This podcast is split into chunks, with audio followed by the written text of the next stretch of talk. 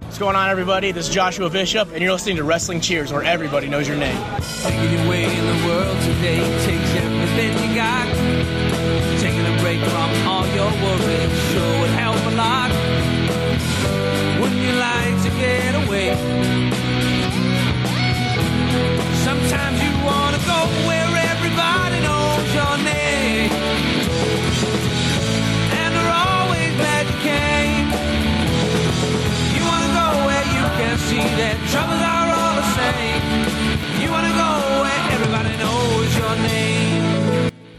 And welcome back to Wrestling Cheers, where everybody knows your name, especially with a sold out show. This is Wrestling Cheers. We like to talk about things going on the Northeast Ohio independent wrestling scene. We preview shows, we review shows, and sometimes we even have interviews along the way. This is a review of AIW's Absolution 15. I am your host, Justin Summers, and Wrestling Cheers is brought to you by Midwest Territory. Please rate, review, and subscribe your ever listeners find podcast, whether it be Apple Podcasts, Google Podcasts, Stitcher, TuneIn, YouTube, Spotify, iHeartRadio, Pandora, Amazon Music, or Podbean, WrestlingCheers.podbean.com. Find us on Facebook, Twitter, and Instagram, Facebook.com slash Wrestling Cheers, Twitter.com slash Wrestling Cheers, Instagram.com slash Wrestling Cheers, and email, if you so choose to desire, Wrestling Cheers at gmail.com. Like I said, this is a review of AIW's Absolution 15. No butters this week, but we got Brock. Hey yo, So how's it uh, going? uh, it's going good. Uh, this was a this was a long night. Dude, it was such a long night, but it was so much fun. Uh, you know, I spent spent a little time uh, in the parking lot staring at the trees, having myself a good old time, and then got to go inside and and w- watch the wrestles. Dude, it was it was so good to like be back at Absolution because you know it's been three years since we've been able to experience it. Mm-hmm. and that's you know absolution 10 was my first show so absolution it always kind of hold kind of holds a special place in my heart so to be back for absolution was amazing So you were at the first Ab Sox, and now you got to go to Ab Sox Five. i yeah exactly I, i was i was talking i was telling my girlfriend earlier it's just like it's crazy how long like just to think about how long i've been going to aiw shows now and like you know going from not knowing anybody there to uh knowing the majority of the regulars and Mhm. uh, the conversations that I get to have at AIW shows are always fun. Like I, I love it. I love it so much. I mean, it's something that I obviously promote a lot, and it's just, you know partially what this podcast is all about. But the fact that you know AIW is a community or a family, depending on how how you want to put it, and I feel like when you come to these shows, it's more than just a wrestling show. You are coming to like hang out with friends. Like literally, that's the premise of why this is called Wrestling Cheers because it's that kind of a bar like atmosphere, or you're, I should say, a hometown bar type atmosphere where you know everybody and you know you're you're going there to hang out. And it's it's it's the same thing. And yeah, like if you like going back to Absolution Ten, like I didn't even know my wife then. Like we didn't meet until that January. yeah. So like it's I remember that day, I remember that fucking venue. And obviously if you look at that card, like a lot of those people aren't around AIW regularly for for good or for bad, like depending on which ones. But, you know, Yeah, but th- but then you look at people like Brian Carson and Kaplan, who Absolution Ten was their first Absolution, mhm. and you know here we are, you know, five Absolutions later, and they're both in kind of a a key a key spot on the card somewhere. Yeah, I mean that's a good point. I think the thing with Carson too that I kind of forget about because like he's not he's not necessarily a wrestler anymore. Like he is, but if you consider like how much we see Kaplan compared to how much we see Carson wrestle, like it's it's a big difference. But still, like yeah, I, I agree. They you know still both represented on the card. They were there. hmm And you know, Carson has had a, a key part in that whole Casey and Dom story too. So, I, I, he's on he's on the outside, but he's still important. uh what else uh yeah the it's crazy just to see how much has changed but at the same time it's like s- still kind of the same, still kind of crazy shit. hmm And I, I'll always say like that was one of my favorite absolutions. Like I, I don't know if another absolution can beat it because you. I mean, you you had obviously like starting off early. There was a lot of students. You get a lot of the history. You have some like really, you know, big matches on that card, especially the first Donst versus uh, Nick Gage. Yeah, uh, that was that match was incredible. And then obviously you have the most expensive main event in AIW history. Yep.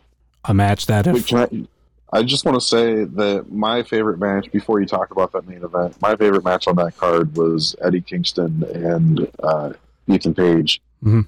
That match, that's that's the match that got me to keep wanting to come back. And where are they now? exactly. But I was gonna say with the main event, like that match would be even more expensive if it was today. Oh, for sure. I mean, the only bright side is one of them, uh, their rate probably went down a lot, but that's only because he doesn't wrestle as much anymore, or at all. Yeah, good old name redacted. Yep, good old name redacted. But yeah, Absolution is just it's hands down like one of the best shows of the year. I know for a lot of it's it's either this or Rager for a lot of people, which I get. Like Yeah. th- this is the end of the year big event, but which I should say this has its own like party atmosphere. But Rager is mm-hmm. obviously a party party. R- R- Rager's different because you don't really have too much of the like the storyline stuff with Wrestle Rager as you do with you know Absolution. Yeah, you might get a little, but Yeah, you get a little bit there, but for the most part, Rager is you know a giant party for everybody. And w- with this show, uh, this particular one, you know, Absolution 15, having it in Akron was perfect. I don't think all like this amount of people would have fit in the Odeon.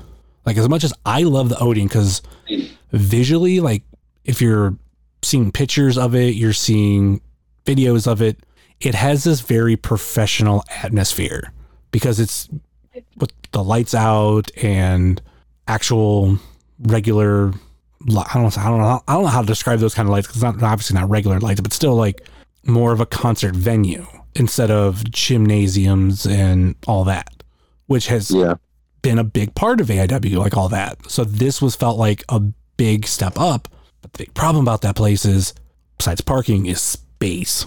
And to have this many people at Tadmor whew, it's fucking awesome yeah, for sure. The be, it's so easy to maneuver uh, at, at the Tadmor, and uh, you know I've I've been on record saying that I'm not a huge fan of Tadmor just because I feel like I can't say fuck. Uh, but uh, it's definitely growing on me a little bit more as as a venue for, uh, for AIW to continue going to. So I don't mind it at all. I, I said fuck a couple times on Saturday. I'm pretty sure, and uh, yeah, I, I mean, if little kids can flick flick off the wrestlers, then I should be able to say fuck, right? Yeah, very very true. Um, it it's easier to move at Tadmor, but like as as packed as it was, there were still some like really bad choke points. Which, granted, like compared to the Odeon, like it's it's it's still easier. But I know Yeah.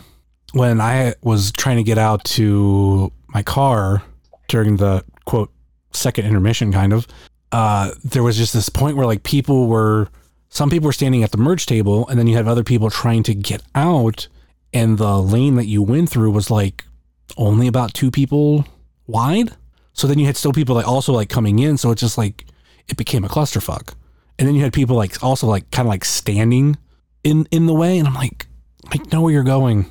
On top of like if, if you're in the way like just move out of the way for now or stand somewhere else for the merch table just because people are really trying to get out and it's just this really bad choke point but yes, as a whole, it is a lot easier to move around. And the thing is too, and I, I was thinking this because this was the first time that they had it open, but there there is that little like bar lounge type thing in in the back, and I'm like, why don't? I mean, there's there's probably an answer, but why can't we have the big meet and greets there Yeah.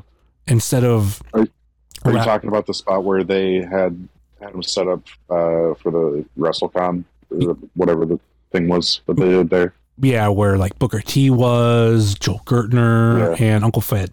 Yeah, that whole that area. Like this was the first time. Like other than that, uh, where I think when I went to the restroom at one point, like I saw like the door was open, there were people in there, but it was like obviously some Shriners that were in there.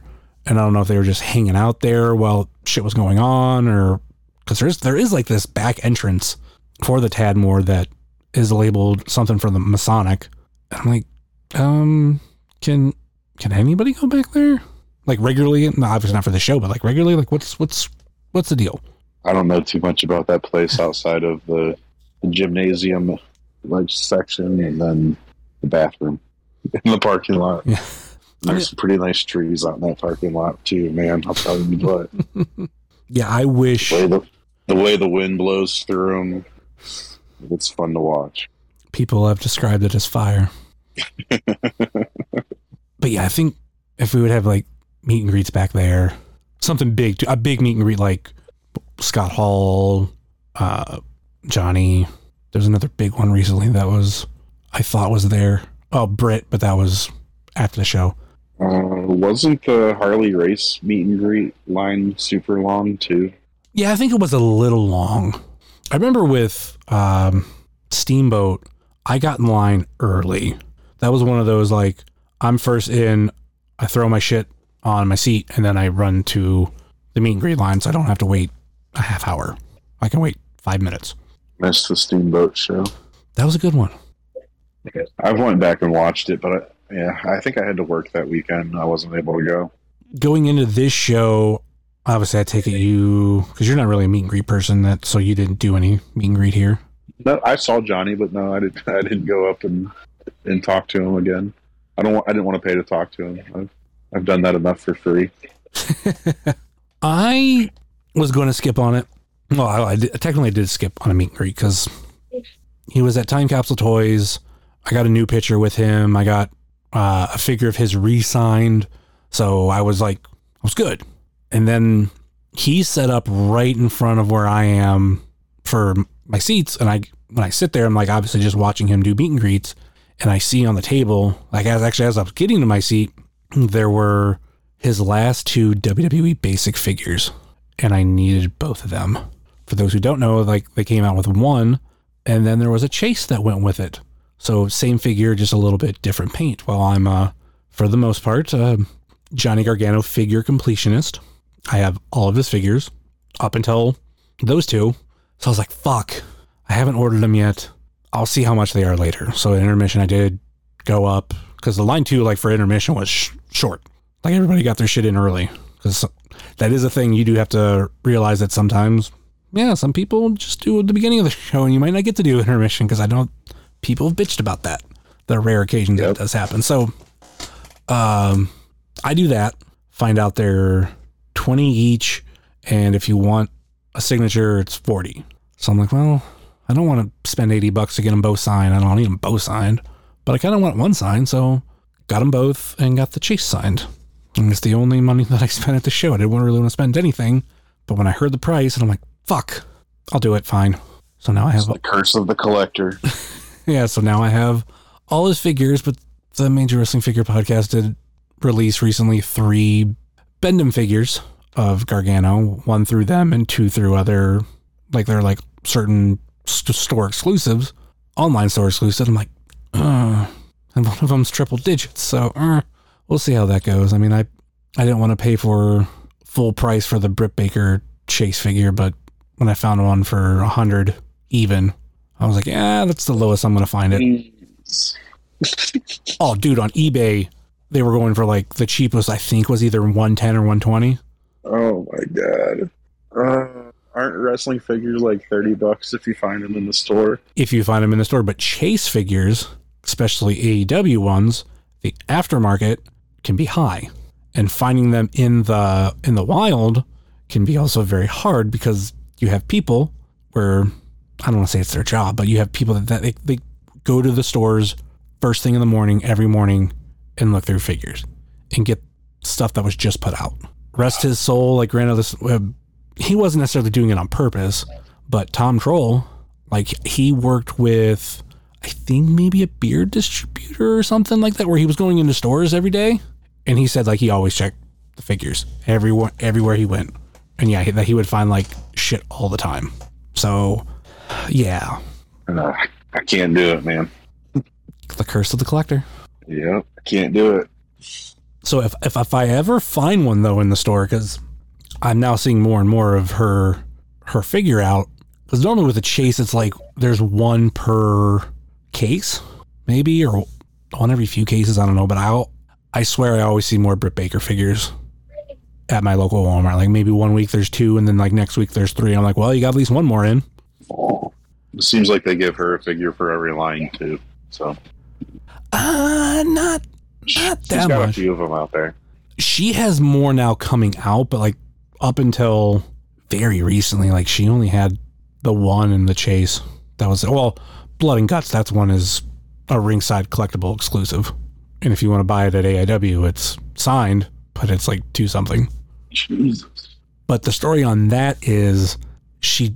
I haven't got the direct answer from her, but I've heard different stories. But it's like kind of the same thing as like she won't sign them in public, type thing. Like if you meet her at I think a regular show or something, she won't sign them, or like she definitely won't do like beating her like actual like regular public place, like crazy airport stalkers that we know hmm but I I would think, and I've heard it is this like if you go to a con that she's at and you pay that price for a autograph, she will sign it. Okay. But that's why there's a high price tag on the one at AIW because it's there's not a ton out there. Sure. All right, so that includes the collecting corner of wrestling cheers. We got that over with.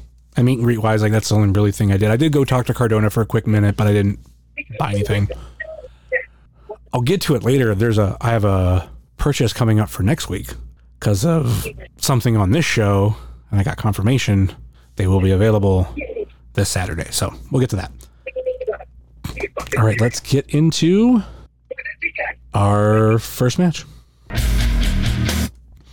A complete unannounced match. We get M Dog Matt Cross versus TKD versus Riley Rose versus Chase Oliver versus, if I pronounce this right, Komanders? Komander. Komander? Komander. Komander. Okay. Yeah. And versus returning Gringo Loco. This, So I'm just to throw out, this is how you start fucking Absolution. exactly. So I looked over at Pam because well, she, Pam asked me. She's like, "Was this match announced?" And I was like, "I don't think so." It's like, but I mean, you pretty much always start Absolution. Almost always start Absolution with some type of scramble. Mhm. And like I remember, you know, like Absolution 11 and I think 12 and 13 too, or maybe 13 kicked off with Dom and uh, and Duke. But anyways, there's like some just really memorable uh, like lucha scrambles that opened up Absolution, and so I felt like opening up with a scramble was the perfect way to to start the show off. And uh, I even I looked at Pam and I was like, you know, it would be it would just be great if if Gringo came out, you know, because like we haven't seen Gringo since you know before the pandemic, and so to have Gringo in an unannounced scramble, I felt would just make perfect sense. And then like right after I said that, uh, we saw him like walk past the curtain, so we both got super excited. Um, but this Komander dude that came with Gringo, uh, holy shit! I want that dude to come back. So like, bring him back every month. Oh my god! Okay, uh, got it pulled up on Cage Match. Absolution 11 did start off with, uh, actually not a scramble. It was a six, uh, six man tag. But Laredo Kid, M Dog, and Zema Ion, they defeated Gringo Loco, Steve Payne, and Skade Jr. Skaze. I remember him. I remember him. Okay, so not a scramble, but still like that's you know six person lucha. Yeah, yeah, I, I, I, I give it to you there. Like, it's the same but different. You're still getting the same Right. thing. Uh, you were right about episode 12. As I'm pulling that up, yeah, it did start off with Dom versus the Duke, and there was no scramble on that show. Hmm.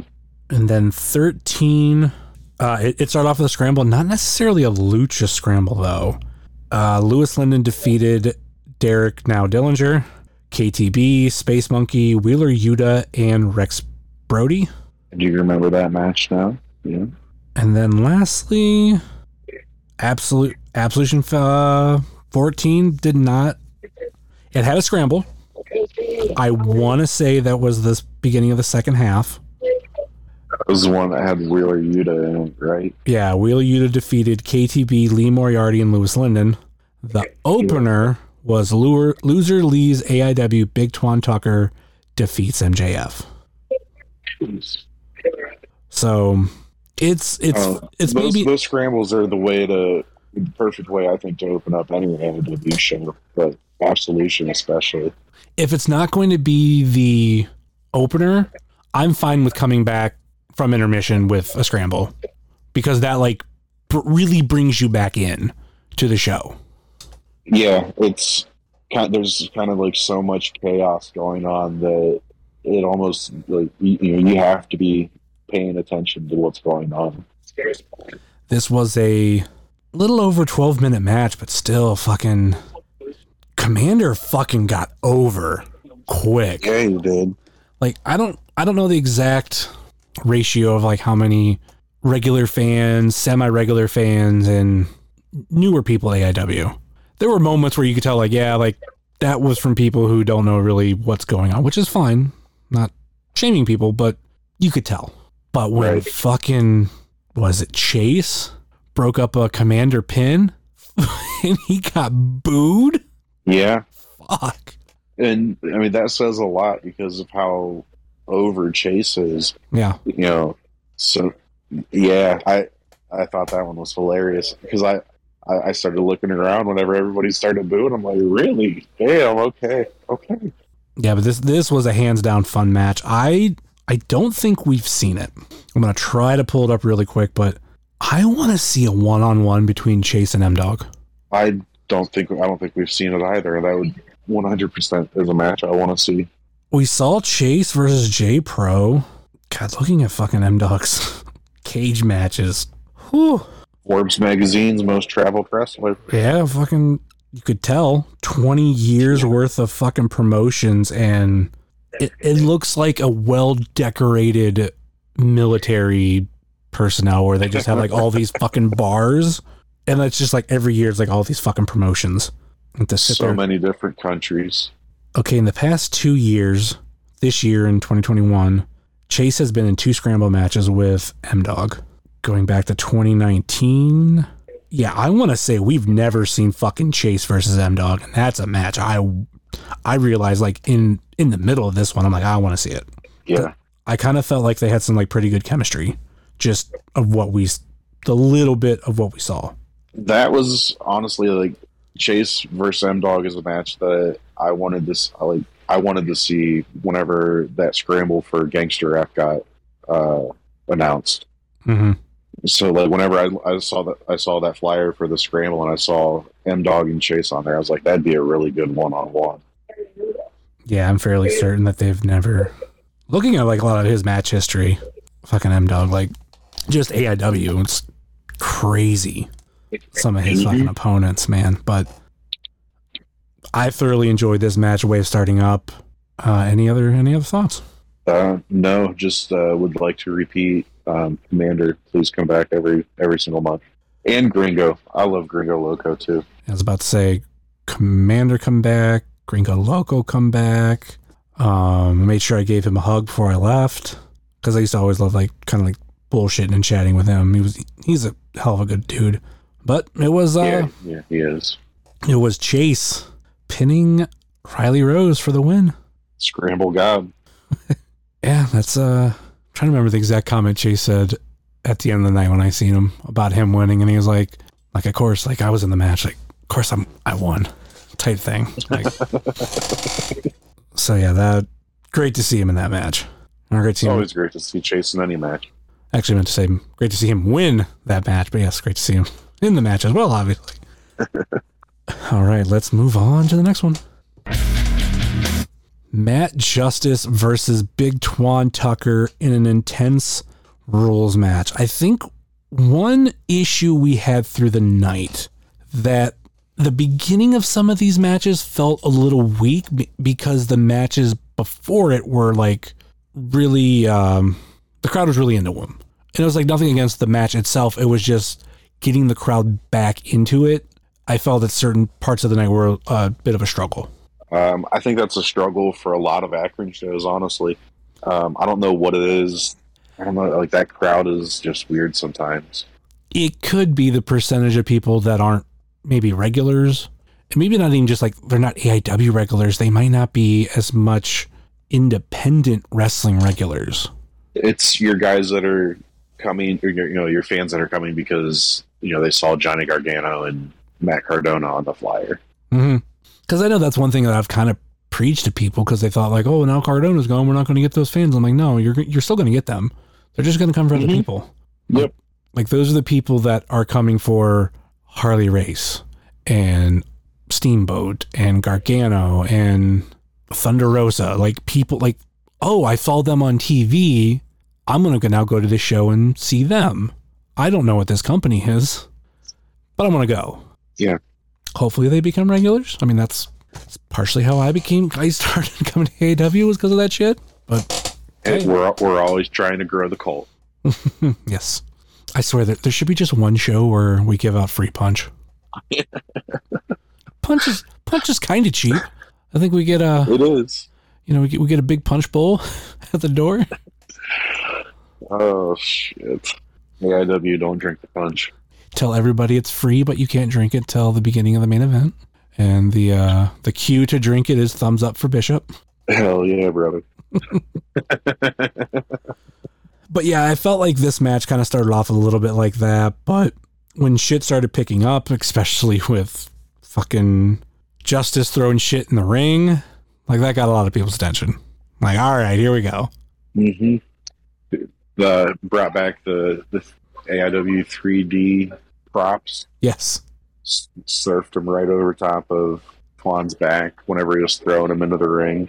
The one chair fucking punches a hole in the door.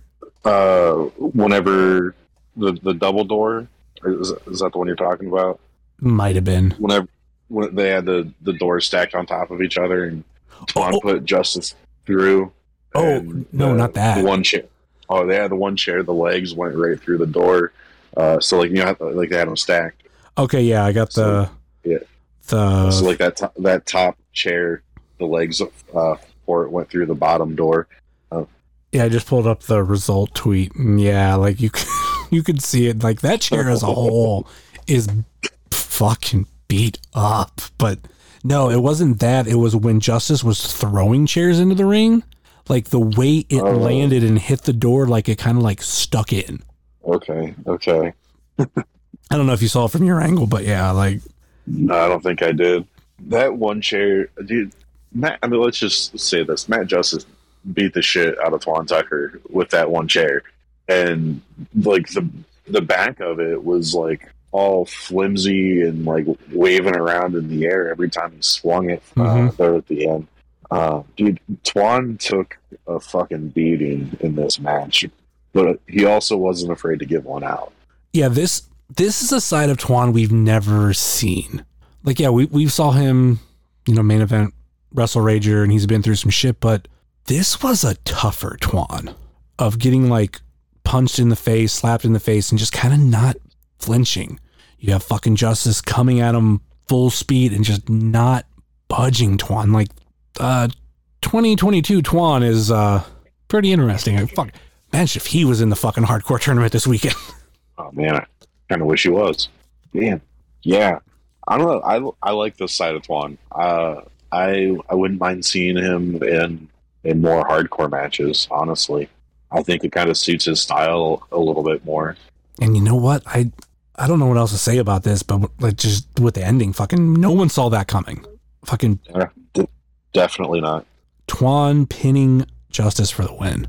Like I thought Twan was going to take a beating, but still like managed to hold on to the very end, but just Justice takes him to the limit. No, he fucking wins. Yeah, yeah. Sending justice through the the double doors. And Twan was even shocked himself that he won.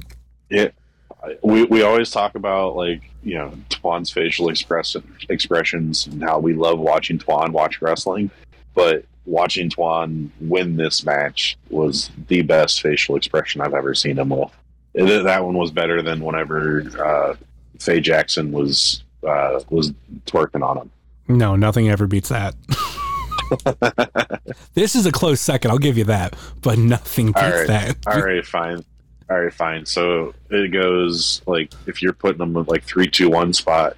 The three spot is um, him getting forked by John Thorne at Wrestle Rager, and then the two the the two spot is uh, him beating Matt Justice at Absolution, and then the one spot is him and Faye. Yeah, that that whole match is is number one. That's on fucking IWTV, I need to sit down and rewatch it because I love I love that fucking match. It is. Uh, they uh, they just put Beer Bash up uh, not too long ago because I, just, I I wasn't at that show. and I just watched it whenever it got put up on IWTV. Oh, you just watched it? Oh my god. Yeah, I just watched it. I don't know, maybe about- a month ago. To be there live. Like as soon as that match was announced, it's like, oh my god, here we go. here we fucking go. and every so once in a while when like uh Faye posts like a pretty sexy picture of her, I will post the fucking Twan reaction of him with his like hands over his head, like, oh just because I'm like, I I think of Big Twan in those moments of how he would react. Any more on Twan and Justice? No, I, I don't really know what all you can say. I, it was it was a good match. Go back and watch it if you didn't get to see it. All right, let's move on to the next one. Wes Barkley versus the Duke, and the Duke with the absolute greatest entrance and not absolution history, but in AIW history. Coming out like a king. I don't know the exact word for where people are carrying your throne. I think of uh, Macho Man, Macho King, and I think of WrestleMania 9. But that was fucking awesome. So before the show started, uh, because Kurt has not been to the Akron venue, uh, or he was, I think he might have been there once, but he said he didn't really pay attention to like the paintings on the walls. And he looked at me and he's like, "What what was that?" He's like, "What was that outdoor WrestleMania?" He's like, "WrestleMania 9. He's like, "Yeah." He's like, "Man, who's gonna ride in here on an elephant?" So I think that Duke doing that doing that entrance in that building was absolutely perfect. Man, I didn't even think about that fucking background, but God, you're right. Or he's right. That Yeah, fucking yeah, that was all Kurt. And he even, I mean, he said he said all that before the show even started. So Yeah. we we didn't even know what Duke had planned yet. if I would have said that before the show and the and seen the Duke come out like that, my jaw would have dropped. Uh, me and Kurt were enjoying some extracurriculars a little too much to, I think, really put it together until I, I did just now. Staring at some amazing trees. Dude, those trees were so fucking cool. Uh, that that fucking entrance. Uh, I need, I want to go back and uh, rewatch it on IWTV. Just Yeah, I want to hear the commentary of what was said and all that, like that.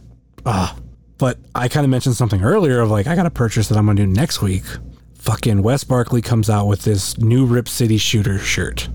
On the back, it has the kind of uh, how the NWO had sixes six ball in the back. This one had a three ball, and you can actually go to his merch table and buy just the shirt that has the three ball. I didn't want that one because the front in says Rip City Shooters, but it's in the style of Cash Money Records. And I thought that was cool as fuck.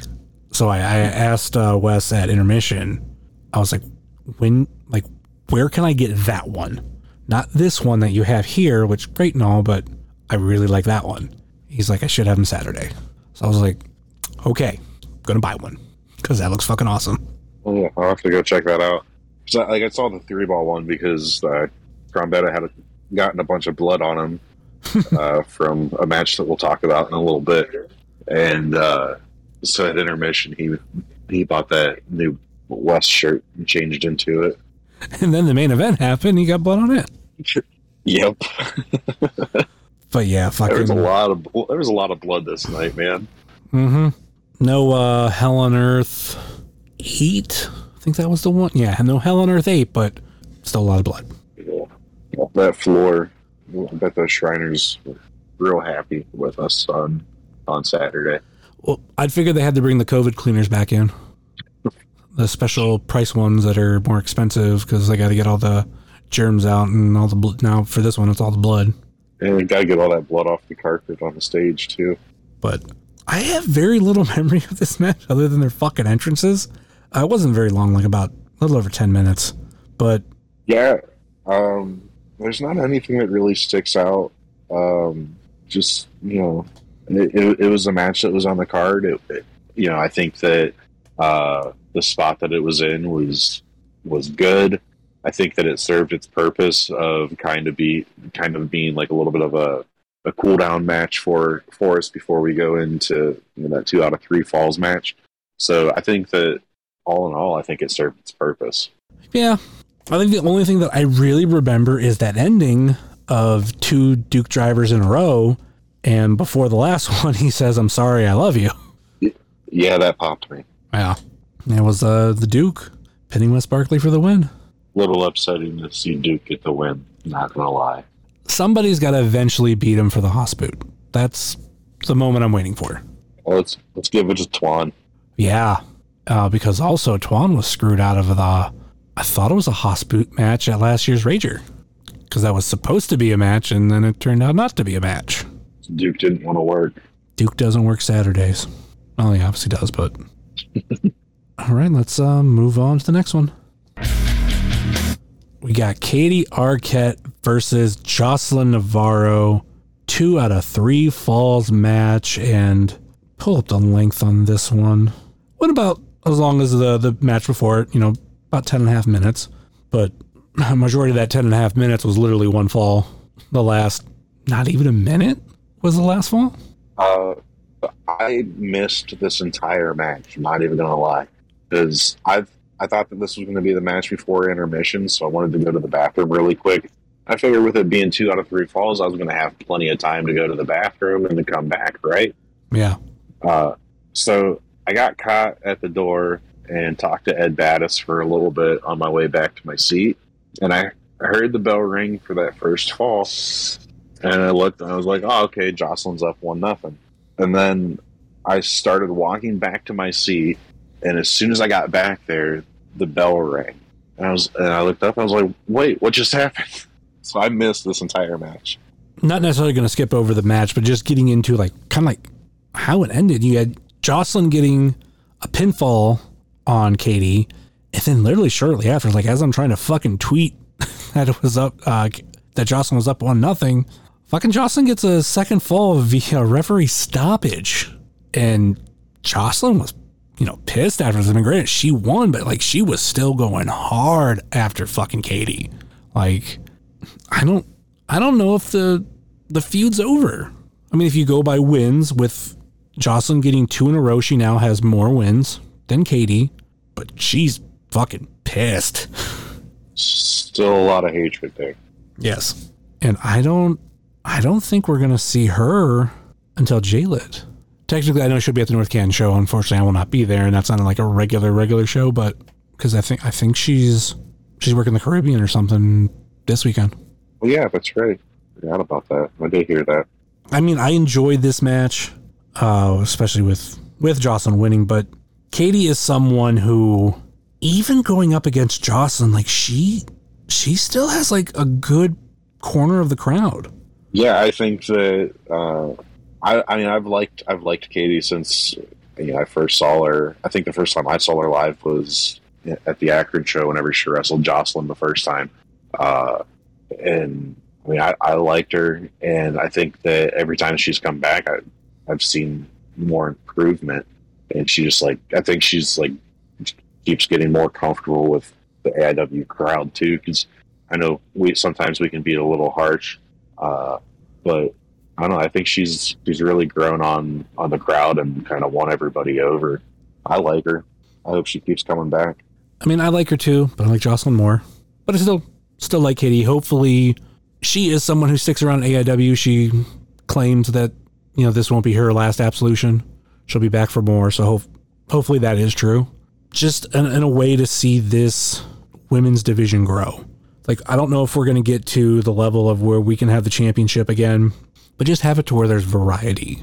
Yeah, And- well, I mean, Jocelyn is getting on Twitter calling out Shayna. So. Well, that's the the joke that I've made was I kind of want her to win Jaylit, and then all she has to do is like go down to Orlando and like cash in, like just bring the belt back. Yeah, But we'll we'll see how all that plays out. Obviously, you missed a lot of of the match, so you really got nothing else to add. Yeah. I'm sorry. All right, let's go into the next match. Next up, we have Casey Carrington versus Dominic Garrini in a submit or surrender dog collar match. And you got Casey Carrington coming out to uh, basically them being the Dudley Boys of him, Brian Carson, and Jackson Stone. Casey is perfectly being Spike. And then you had uh, Dominic Garrini coming out to Fleetwood Mac. I love that song. I I put it out on Twitter. I did not listen to that album like all the way through until literally probably like a month or so ago. And just last week alone, I think I listened to it like three or four times. Like that is a great fucking album. Yeah, it is. Like I've looked up like what are you know certain essential albums are like essential to have on vinyl, and like that one is one of them. Like I don't own it on vinyl right now. I own it on CD only because I saw it at Walmart for like I think it was like seven bucks, and I'm like, all right, I'll take that. I mean, I can still listen to it digitally, but having like a nice physical copy is something I, I do enjoy having. And yeah, like there's been like a couple times last week I I threw it on before bed and had my headphones on, just listening to it. Like that's it's so, so fucking good. And obviously, like I know that's not a a hot take. It's more like yeah, duh. No. This Yeah. this is like pretty famous album by a pretty big band. It's uh, pretty good, yeah. I just it just I'm I'm really late finding out finding out about that. I, I didn't grow up listening to Fleetwood Mac or like my parents didn't listen to them, so I had my own exposure, but still still good. But yeah, this match, whew, Dominic Garrini versus Pussy Boy.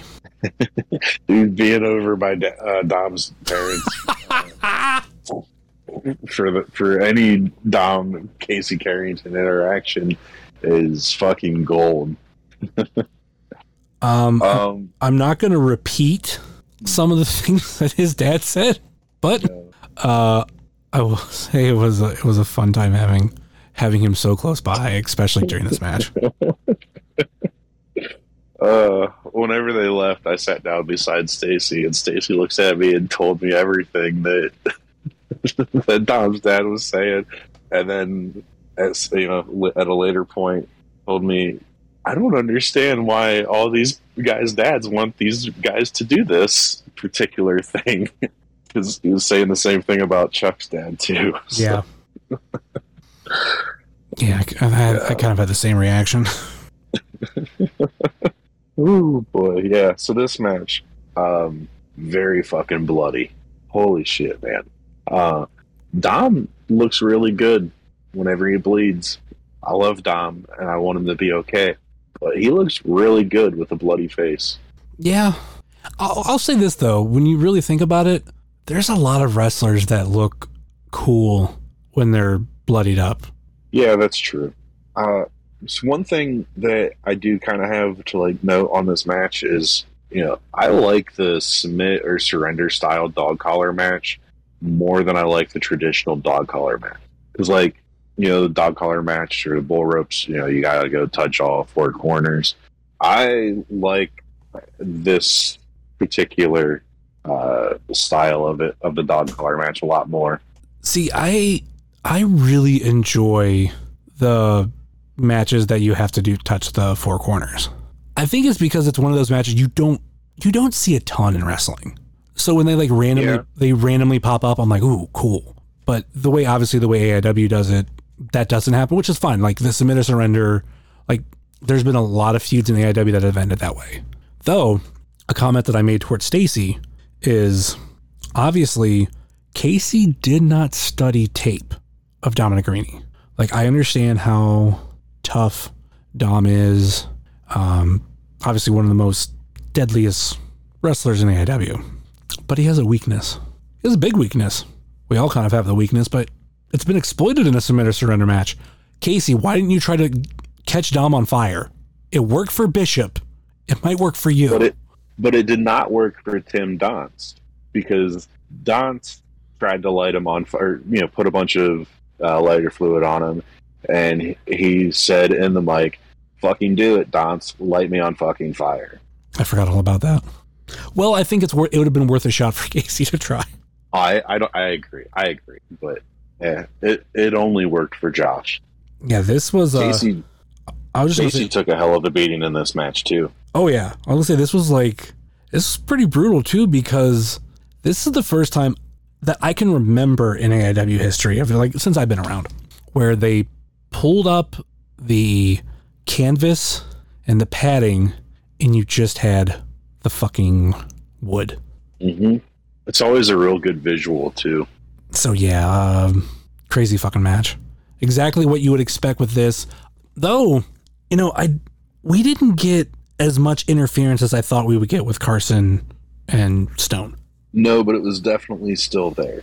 Yes, still there, but Yeah, I I, mean- I, thought they I thought they were going to be more involved as well. yeah, like I pretty much thought it was going to be a three on one match, and Dom was going to need I'm to not- have some sort of backup ready to combat that. Yeah, I was I was uh, really prepared for this to end up being a, a six way, you know, a six man tag. Mhm. Um, really happy that that's not what happened, but I was going into this, you know, fully ready for for that to be, be the case. Any any more on this? Because I got nothing. No, no, nothing else. It was a great match. It was Dominic Garrini making Casey tap. He picks up the victory. And then after this, we went into intermission, but we came back to the match that I thought was going to start off the show, but at least started off the second half.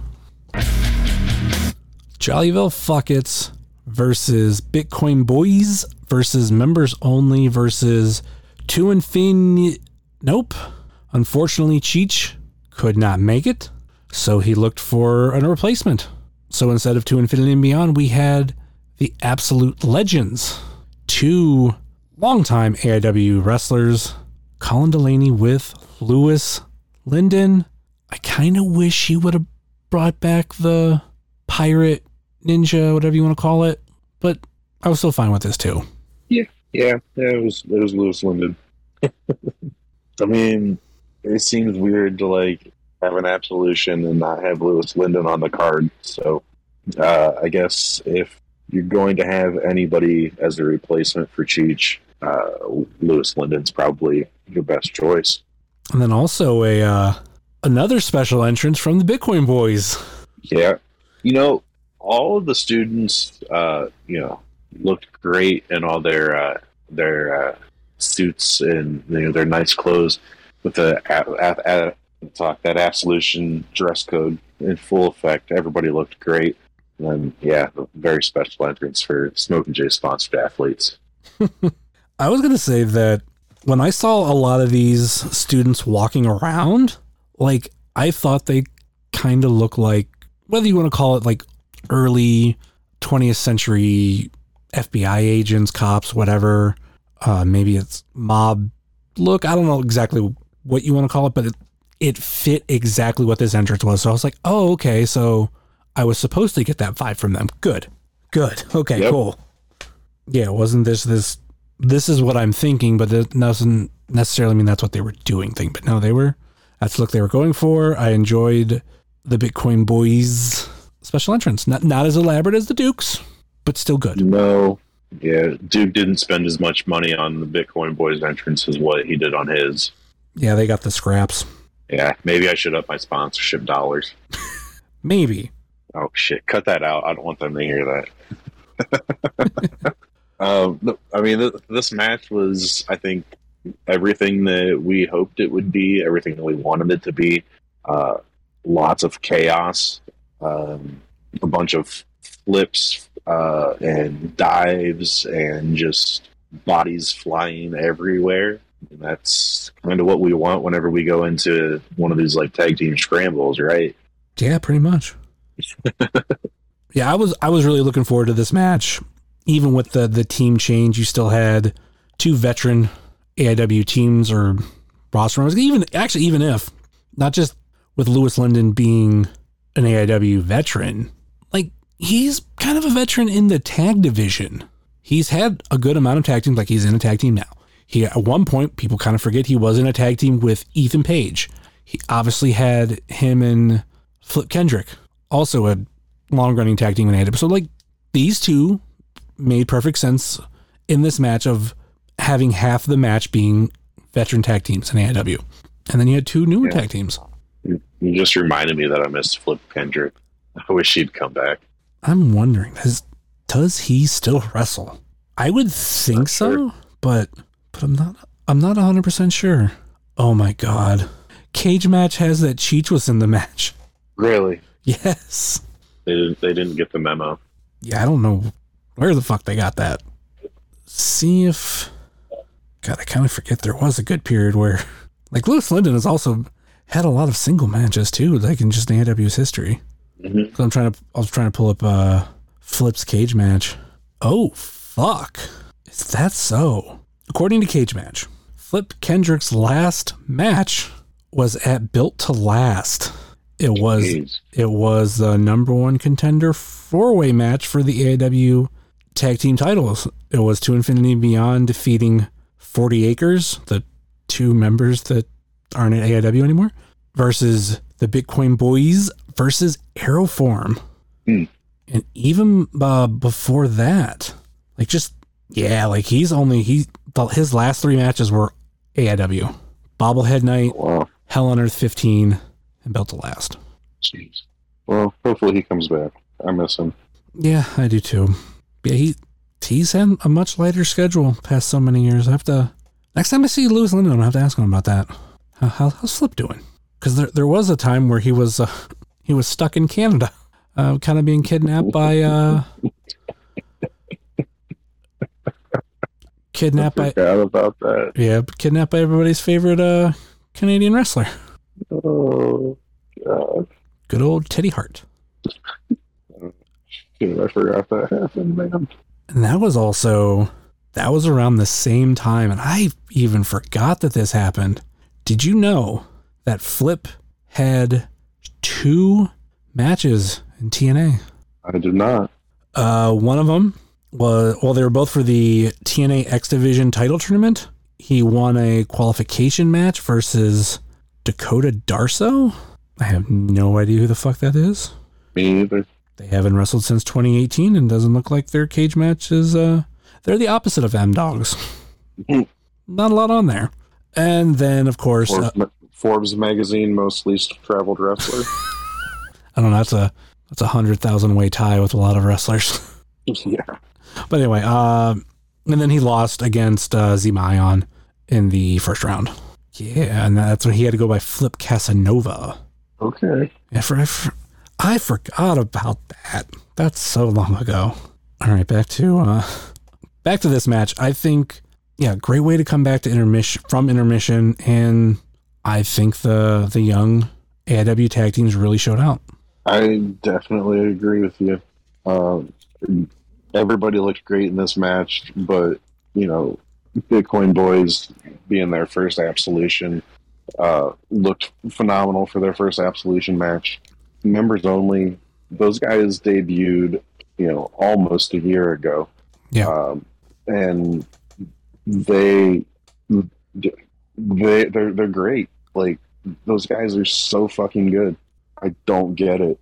I mean, I know that they had a lot of time in training, but like even you know going through like COVID, like they had that time off where they couldn't even train and like you know be, doing you know training and being in front of a crowd is so different. But like they just seem so comfortable. It's they're a lot of fun to watch. I love it. I mean, there were a lot of first time Absolution wrestlers here. People making their Absolution debut. This match obviously being a, a one of the bigger ones with Bitcoin Boys and and members only.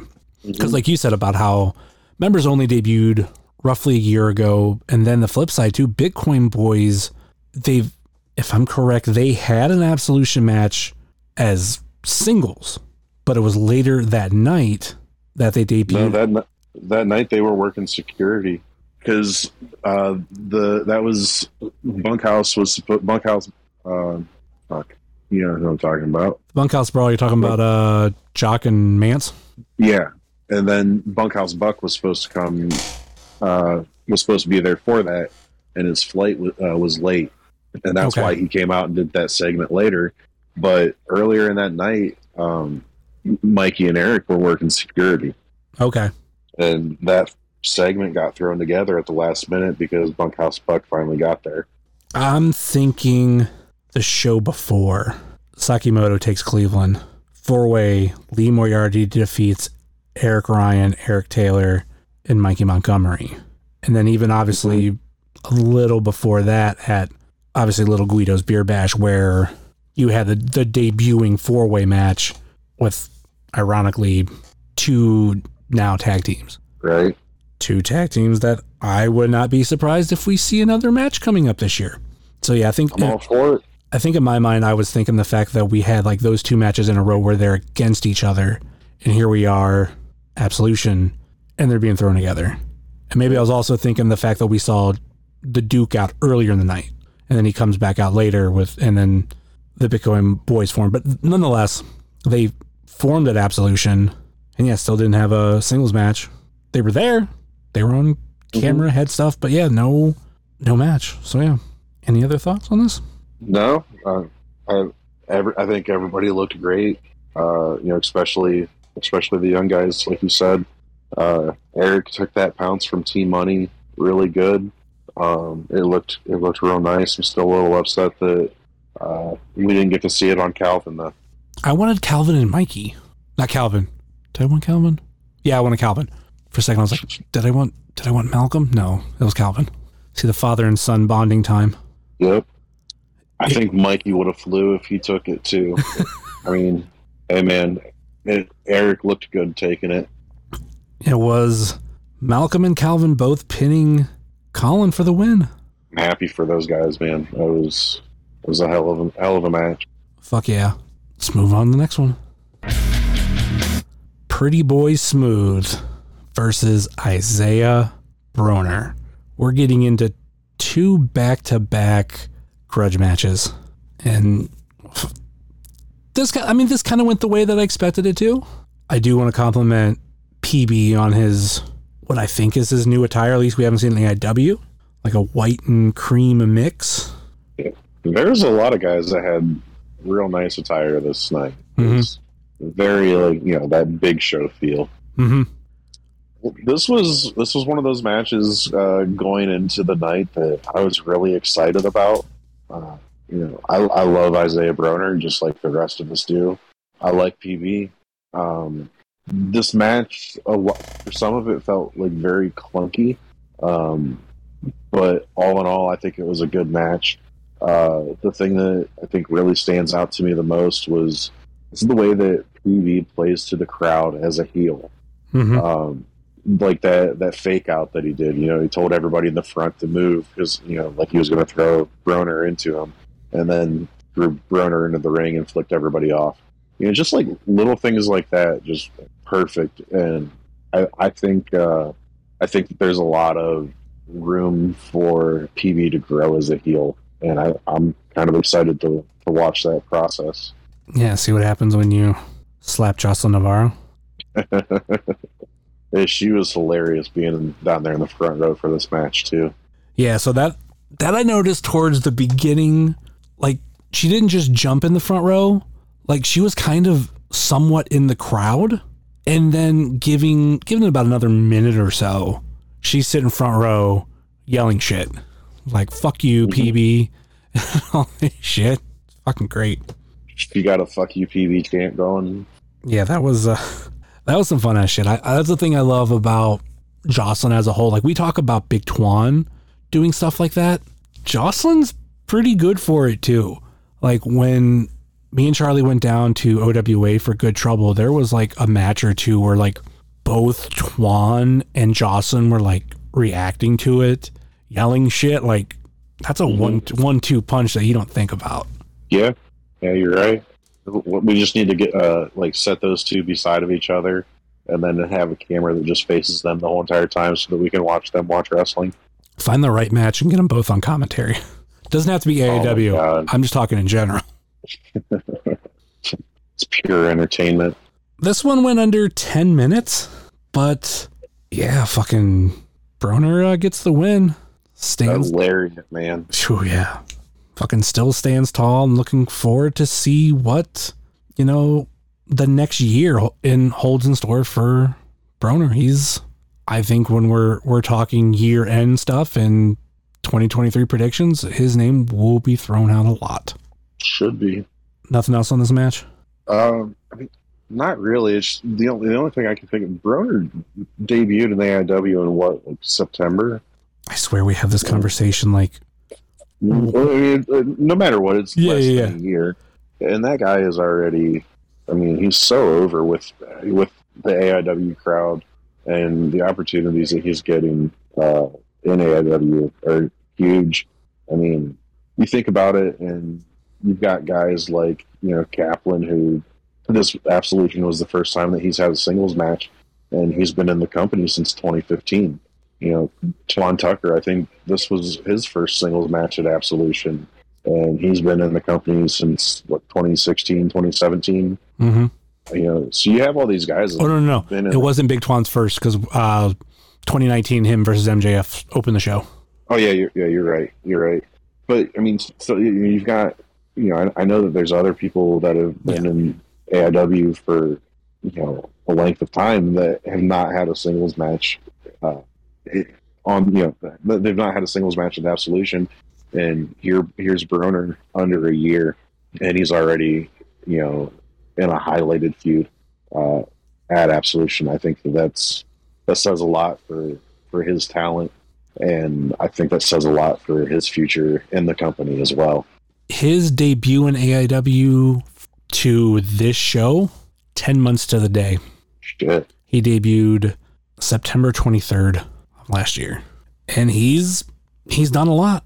I mean, granted, he hasn't won every match, but being able to have on your you know your resume, ooh, damn, looking at his his uh, 2022, like some of the matches, damn, I didn't- I kind of didn't realize there was this many, but nonetheless, still to have a match versus Minoru Suzuki and a match versus Eddie Kingston, granted losing both of them, but easily some of the biggest matches of the year in AIW. hmm Yep. I mean, both of both those guys that you just mentioned were the main guests for those shows too. Mm-hmm. You know, that's a huge spotlight for for Broner. And, know, it's just there's a lot of momentum, and I uh, I just I, I you know I, I hope he carries it. You know, it, it continues on with this momentum. I think he's got a, a really bright future in the company. I mean, in, in wrestling in general, Mm-hmm. but you know, in AIW specifically, you know, bright future. All right, let's move on to the next one. Make sure I did say Isaiah Broner pinned PB Smooth. Okay, now on to the next one. Kaplan versus Tim Donst. Okay, this was not previewed because I'm a dumbass and I will take full responsibility for it, even though we will like to blame Jayhawk and Jay Gold from my WTV guide. But I was going by kind of like what I normally do go by the Wrestling Cheers Facebook page where I take all the graphics that AIW uh, posts and I post them directly in a album there. So I'm able to like scroll through it. Well, that match hadn't been announced yet. Now you could be like, oh, that was an honest mistake. Well, number one, the match was announced. We knew it was happening. And I and I still actually still have it here in my office, still standing in front of me. I have a notepad that had every match uh, that was announced written on it that I wrote while we were reviewing AIW 3D, which includes Donst versus Kaplan. So totally fucked up. But I will use the excuse that I didn't want the world to know that I was excited for a Tim Donst match. and let the record show, I started a Tim fucking Donst chant. Think about that. I started it. Of all people. You used to be the one that led the sucks part of that chant. There was a point where I was the only one yelling the sucks. That's like that's fucking Turner's Hall days. It's before my time. Literally like the only person yelling because everybody loved Donst. Um, let's. I mean this this was a crazy fucking match. Beat the piss out of each other. Like I I expect from Donst and Kaplan both had great promos. Kaplan's went to another level. My exact reaction was, and I didn't put this online, but and I thought I hated Donst. But the promo got dark. that last little bit was just, oh, damn. Yeah, I think even Nick Gage was like, damn, that's too far. and and you know Nick Gage even said, "You know, cancer didn't kill him. I, I'm going to." Dude, whenever whenever I was watching Kaplan's promo and it got to that part about Donst's family, um, my my jaw hit the floor. I I'm still kind of in shock over it. I'm not gonna lie. Yeah. That was like some shit that I didn't even fucking know. I knew about it. That was, I mean, that like that was. I felt like pretty public stuff. Like I remember, you know, whenever all that stuff happened, uh, I you know I found out on on Twitter, and uh, it was you know through you know people in our community that I found out about it through. I might have forgot about it. Yeah, it's it's one of those things. I think that um, I just try not to like. I try not to think about it, and I try to like not have that. I don't want to. I, lo- I love these guys. I don't want to know. I, I, I told Chase one time because he gave me his business cards. I was like, man, I hate knowing your don't need. You know, I don't. I don't need to know about all the stuff that's going on in these guys' personal lives. You know, outside of the ones that like I'm, you know, friends with personally. Like, uh, yeah, stuff like that. I don't need to know. But it good storytelling, I guess, for for this match. Though, One thing that we got to point out this had a really weird ending. yeah, it did. Curious to, uh, if we hear conversation on the AAW podcast about. it. I'm I'm going to guess there's going to be one this week, but it was it was I don't remember exactly what happened with the pin, but it, it seemed like Donst won because like his music hit right away, and then Dunn was like, or even I should say Steve Guy had announced that Donst won, but Dunn was like, no, Kaplan wins. Yeah, the finish was really funky. Um, I don't know exactly what happened there, but uh, yeah, I was. I think we were all pretty confused. But the match itself, um, I thought it was really good.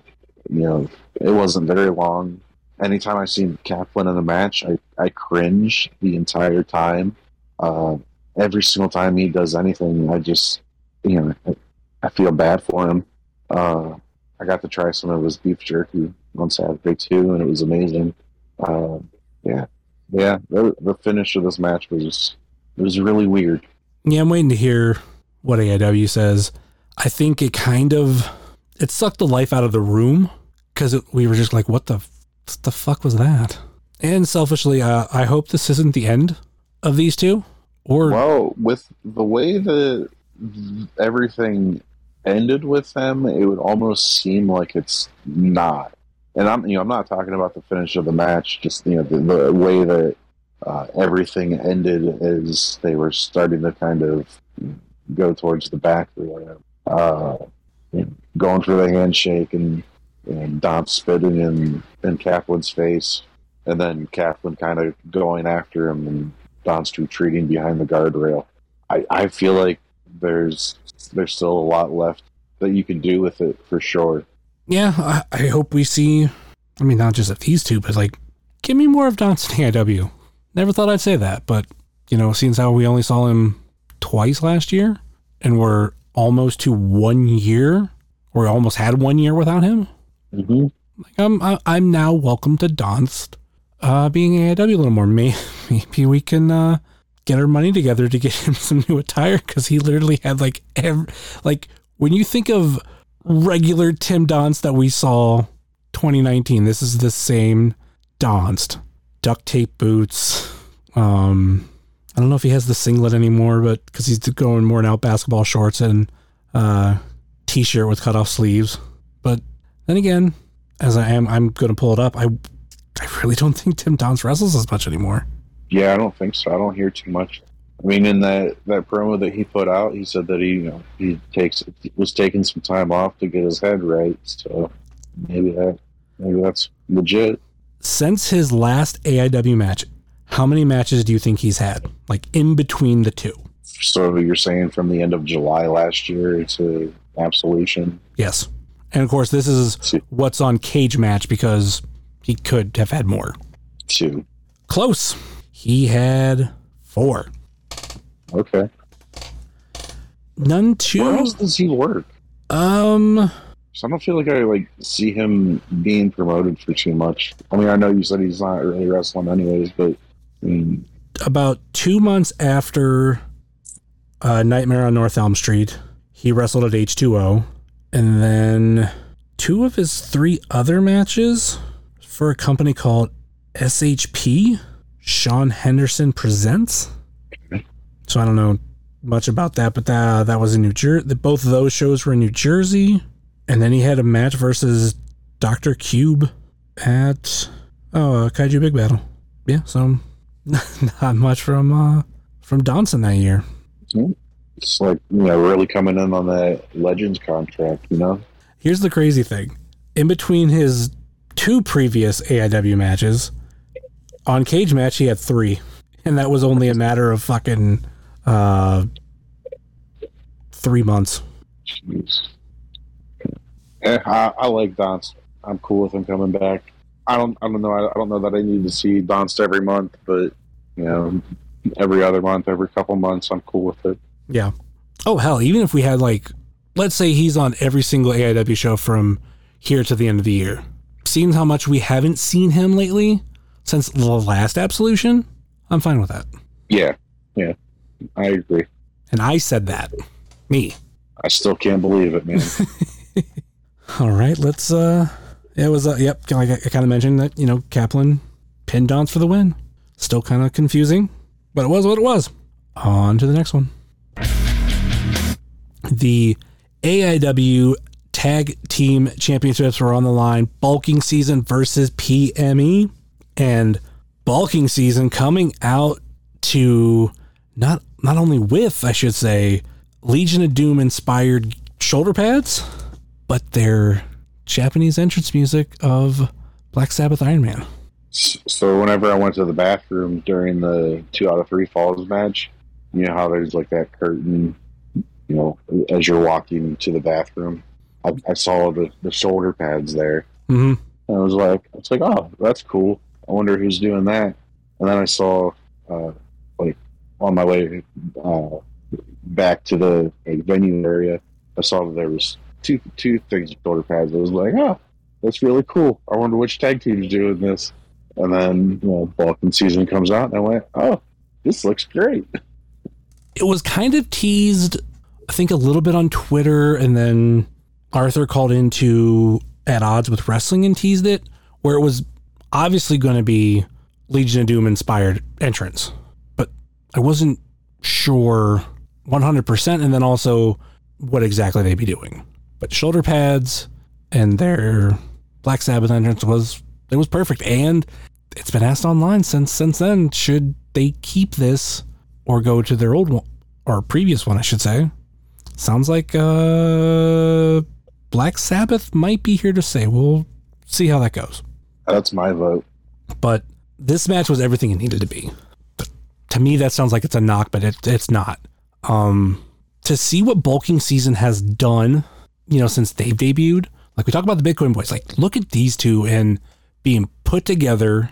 They weren't as good of a fit as the Bitcoin boys were, of like uh, being able to like go together. They made it work, and slowly but surely, really, especially during COVID, like took it to another level. Especially with fucking Chuck Stone. Like I love Arthur. I'm not going to be some stupid ass troll account on Twitter that's going to disparage Arthur. Love Arthur, but Yeah, there, there's no hot soup here.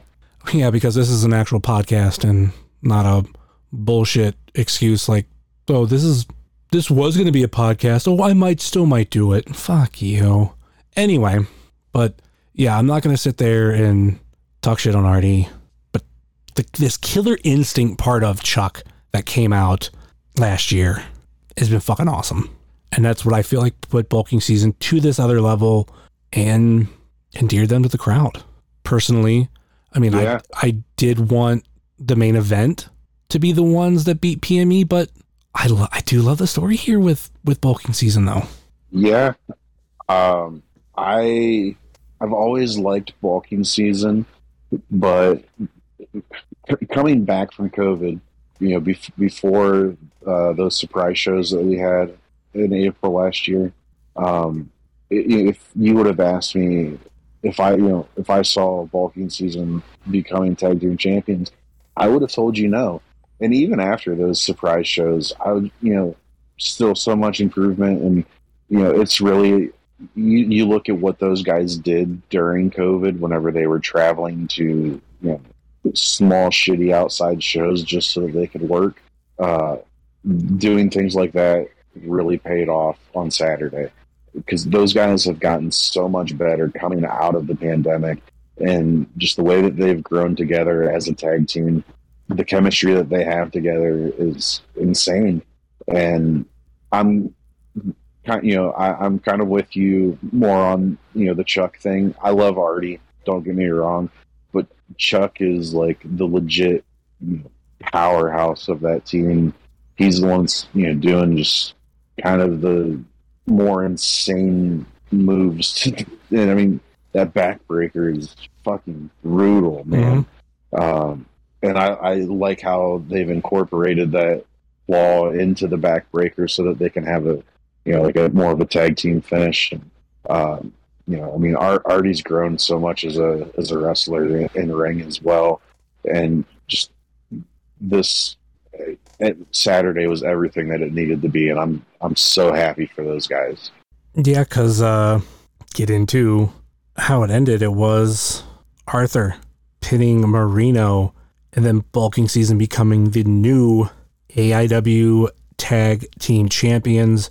Tremendous celebration. Uh, Chuck Stone's dad was very excited.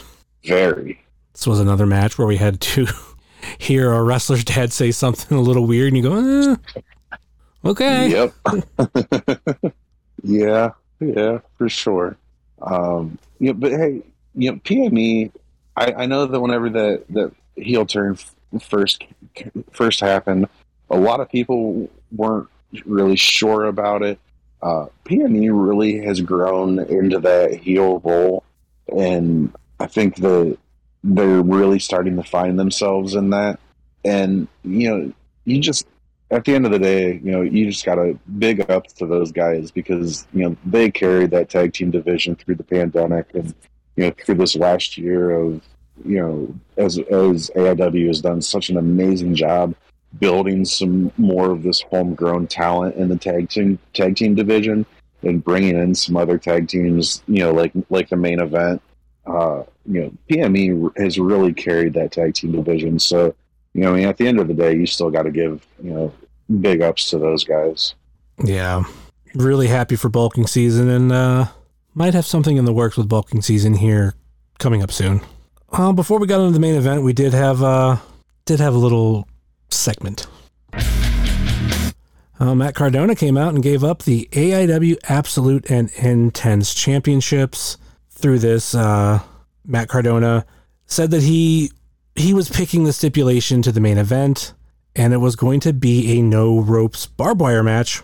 And there were a lot of people that kind of complained about Cardona and his promo and all this kind of shit. But really, it was it was to fill time while they're taking off all the ropes and then adding all this barbed wire because it's not just something they can throw up so easily. So it it took some time, and then there was still a little bit of time available.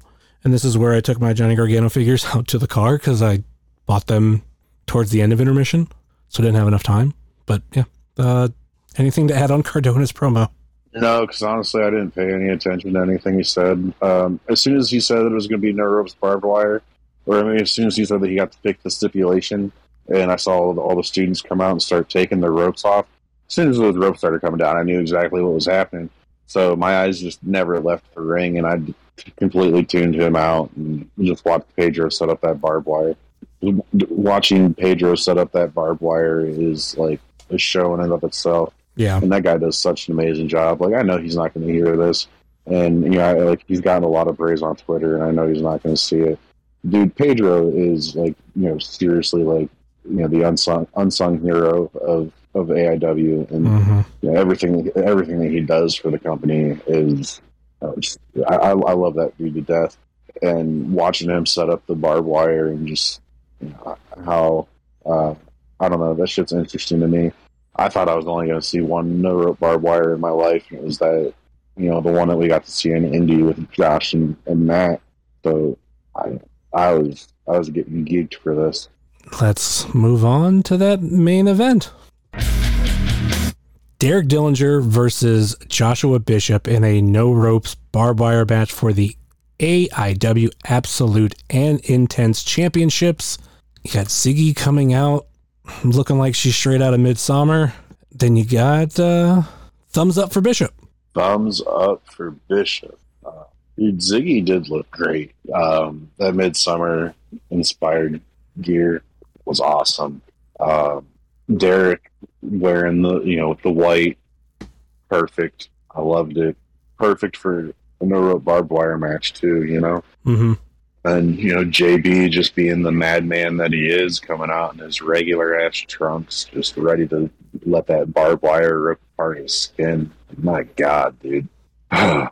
he didn't wear a lot of white, but he did have a fresh, uh, how do you put it, a fresh patch of bleach in his hair.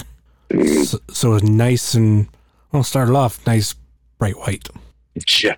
Um, you know, JB and Derek are both, uh, you know, like I said about Dom earlier, two other guys that look really good with a face full of blood. hmm and the you know the blood go- going into Josh's hair with that fresh bleach too.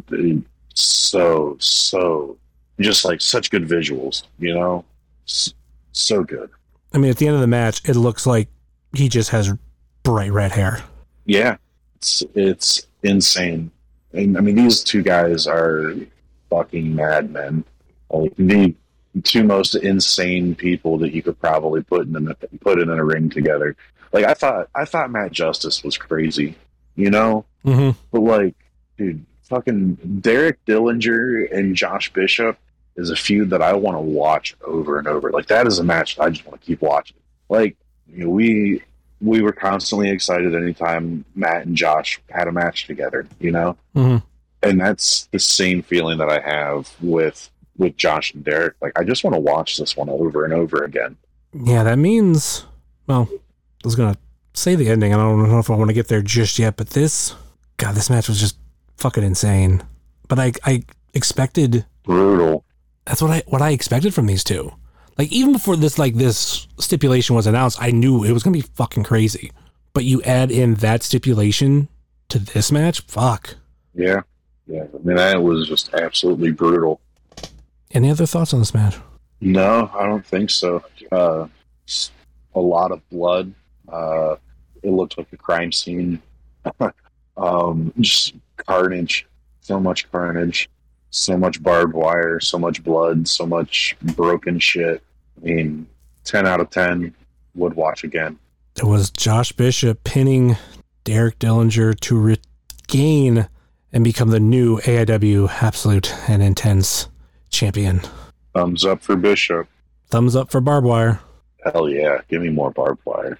You know, I think AIW has brought out the like the, the bloodlust in me because I didn't realize how much I loved like hard hardcore matches and shit until I started going to AIW shows. Man, if this match was like this, the fuck is Rager gonna be like? Oh my god, I still can't believe that they did this match at the Shrine. Like, you know, I mean, not that I would expect to see it at the Odeon either, but like at the Odeon, I feel, you know, that's something I would see at Tadmor Shrine. No barbed wire. Never, never thought that this match was going to happen. Yeah, but I mean, you got to find a way to end end this feud. It's got to just not end the feud, but like for it to be Bishop winning the title in Akron. Mm-hmm. Like he was going to go through some shit. Yeah. So I'm happy to see that you know we finally got Bishop back being champion. Now, how long is that going to last? No fucking clue. We have Charlotte right around the corner. We have Wrestle Rage also right around the corner, and more people are going to be in line to go up against Bishop. So this should be interesting. Yeah. You know, I I think uh, uh, overall with this show, uh, there was a lot of AIW homegrown talent Mhm. that was fe- that was featured. You know, you've got a lot of students and people that have come through the AIW command, uh, Academy uh, that were featured in matches on this night, and that is uh, that's huge. Uh, that's a, a long way from you know that Absolution Ten main event where you know you had the dudes on TV versus Team AIW, and in that match was only one student whose name is redacted, and now to go in and where you know, what was it every single one of these matches had a student at least one student in it? Um, I, I feel I mean I'm basically, it pretty much. You know, Because- al- almost al- almost all of these matches had somebody from the academy that was featured in it in the first so in the first match, you got Chase Oliver, Riley Rose, and TKD. Second match, you have Big Twan Tucker. Third match, Wes Barkley. Fourth, this is where it gets kind of like iffy. You have Jocelyn Navarro, but she also did wrestle before coming to AIW. I will before, uh, I should say, going to the academy. Like, she wasn't one of the, the students that started off there, but she got better there. right still still a product of the academy Yeah. Kind of, kind of the same thing with Casey Carrington, but you did have Dom in the match, so that he did come out of the IW Academy. Obviously, with the four way tag match, half the teams were were half the match. Two of the teams straight out of the academy. Uh, Pretty Boy Smooth falls kind of in the same line that Jocelyn did. She he did wrestle before coming to AIW, but got some finishing and got a little bit better there. Then you got Kaplan, and then actually look at it like this. I didn't. Even, this is you brought up a great point. The last two matches, pretty much all the AIW students. yep Now PME did start somewhere They were- before. they were at mega they were at mega first Yeah. just like jocelyn but still i mean still products of the academy and i mean i think that that is a huge testament for aiw as a company uh, the amount of, i mean dude i've been coming since you know 2015 was absolution 10 Mhm. um, and that match had a handful of students. And so in five absolutions to see the amount of, of people that uh, have come through the academy that were featured on this card that i think that's huge. That that's amazing.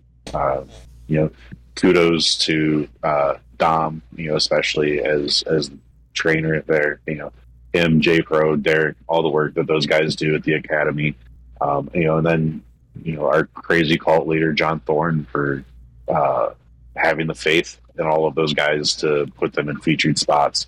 That's huge.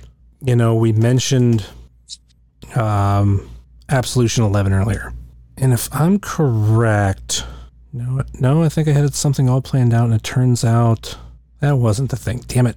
I thought that, or no, wait a minute, I could be right. Absolution 12. I was right. Wrong fucking Absolution. That was the Absolution debut of both Derek and Josh. Derek only debuted in the company no match. Mm-hmm. Josh, Josh debuted in a match. So 2017, these two were just starting out in AIW. Derek also had experience outside of AIW too. He was he was something for a while, got trained by somebody else. But I remember seeing Derek the next day. He wrestled for OCW, and I remember telling him, "Welcome to AIW." And since then, what they've both been able to do, and now main evented an Absolution five years later. Like you can go back and look look at that card from five years ago. You know, Dominic Garrini versus the Duke, Frankie Flynn versus PB Smooth, Britt Baker versus Swoggle, Lawler versus Kingston, Ethan Page versus Sean Schultz, the original version of No Consequences versus Matt Justice, Jollyville Fuckets and the Young Studs, Shayna Baszler versus Mia Yim, Joey Janela versus Name Redacted, To Infinity and Beyond versus Crazy Pain versus the Ninja Elite Squad, which was Facade and Flip Kendrick. See, we just mentioned him again. And versus DJZ and Laredo Kid, main event of that one, Donst versus J Pro versus Louis Lyndon versus Tracy Williams, and of course the return of Nick fucking Gage. So in five years, these two managed to become something. Imagine what the Bitcoin boys will be in five years. Imagine what bulking season will be in five years. Imagine what some of these students that didn't even have a match on this card will be in five years. Yeah, like some of those students that were a part of uh, the Bitcoin Boys entrance. Like, you know, what are Yeah. we going to be saying about those guys in a couple of years? Any uh, final thoughts on Absolution? No, no, just you know, overall, absolutely an incredible show uh, from top to bottom. Um, you know, and like I said, all those students, you know, I it, it feels good because you know we've got to watch from the start of those guys' careers. Um, so watching them on the biggest show, and uh, yeah, man, it's it's all incredible for me. I I loved every second of it. Can't wait to do it again. Yeah, it was great to have this type of show. I agree with a lot of Thorne's sentiment of not just wanting to throw together an absolution last year. He has taken the time over the last year to build some of these matches. And far as I understand, some of the matches were thrown together at the last minute, but be able to throw something together like Kaplan versus Donst, it still made fucking sense. And I was still excited for it. Yep. And now we're on to the Bill Alfonso Hardcore Tournament and starting a whole new year leading up to Absolution 16. Any final thoughts or last minute plugs before we go? Uh, same as as always. Uh, I have a catering company called Smoking Jay's Barbecue. Follow us on uh, the socials, uh, Twitter and Instagram at smoking underscores BBQ, uh, Facebook.com slash smoking Jay's catering. I just posted our new catering menu, um, I think about a month ago. Uh, so go check that out and uh, you use that uh, discount code cheers to get 10% off your order and uh yeah other than that i mean i think as of right now i should be there on saturday so unless something crazy happens i will be seeing everybody in jefferson We will definitely be there and hopefully more on that before Saturday. But of course, you can find myself at jsummers330 on TikTok, Twitter, and Instagram, much like you can find this show on Facebook, Twitter, and Instagram. Facebook.com slash wrestling cheers, Twitter.com slash wrestling cheers, and Instagram.com slash wrestling cheers. Email, if you so choose, a desire wrestling cheers at gmail.com. Like I said earlier in the show, please rate, review, and subscribe your ever listen to fine podcast, whether it be Apple Podcasts, Google Podcasts, Stitcher, TuneIn, YouTube, Spotify, iHeartRadio, Pandora, Amazon Music, or Podbean, wrestling wrestlingcheers.podbean.com. Check out our podcast friends such as Pod Van Dam, Super Fantastic Podcast, It's Evolution Baby, The IndieCast, Sobros Network, Biff Radio, Game Marks Podcast, Powerbomb Jitsu, The Spotlight Series, Fully Posable, Positively Pro Wrestling, IWTV Guide, If You Catch My Grift, At Odds with Wrestling, Marks with Mikes, X Over Podcast, This Ends at Prom, and Porch Talk. Check out our other non podcasting friends such as The Mystery Men, Redline Radio, Mouse's Wrestling Adventures, VHS Party Tonight on Instagram, Heart of Gold, Toy Toy Show, Time Capsule Toys, Smokin' Jay's Barbecue, and remember you can use promo code CHEERS for a discount on your order. JCP Designs, Midwest Territory, Southern Underground Pro, and the official graphic designer of Wrestling Cheers, Moy Boy Designs. That will do it for us here on Wrestling Cheers, where everybody knows your name, especially if you're a pussy boy. Later.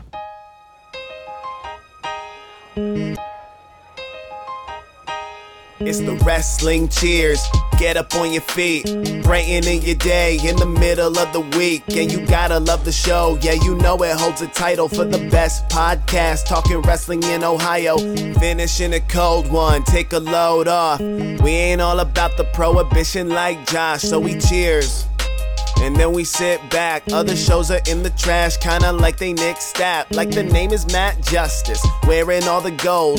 Wrestling Cheers is coming to a close. The number one podcast going in the game. And one day everybody's gonna know the name. It's the Wrestling Cheers. This is Platinum Max, signing off. Ohio, good night. The world, good night. We love you. We'll see you next week.